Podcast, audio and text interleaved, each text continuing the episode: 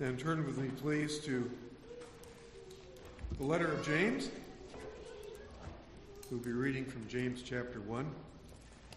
If you have a bulletin, you already know that. the hymn we just sang is uh, point number one in the sermon, by the way.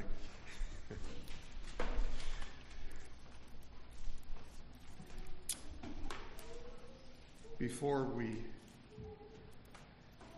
pray, I like to pray before I read the scripture, but before prayer, Katie, would you repeat your prayer request? I couldn't understand it. I have poor hearing, that's my problem.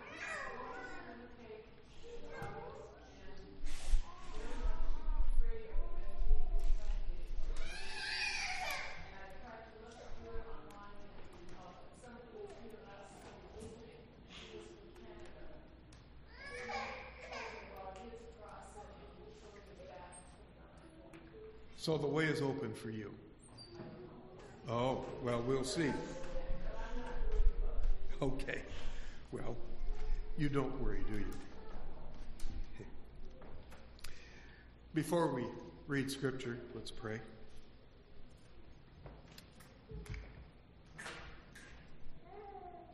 Lord, when we are privileged to read and to hear read your word, it truly is you, the living God, who are speaking to us. It is your Son, Jesus Christ, our shepherd, who is speaking to his sheep, that we might follow him.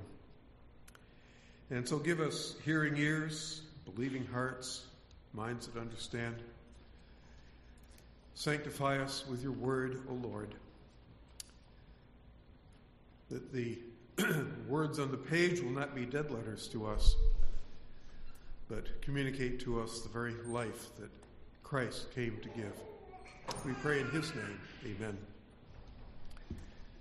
So I read James 1, we'll read the first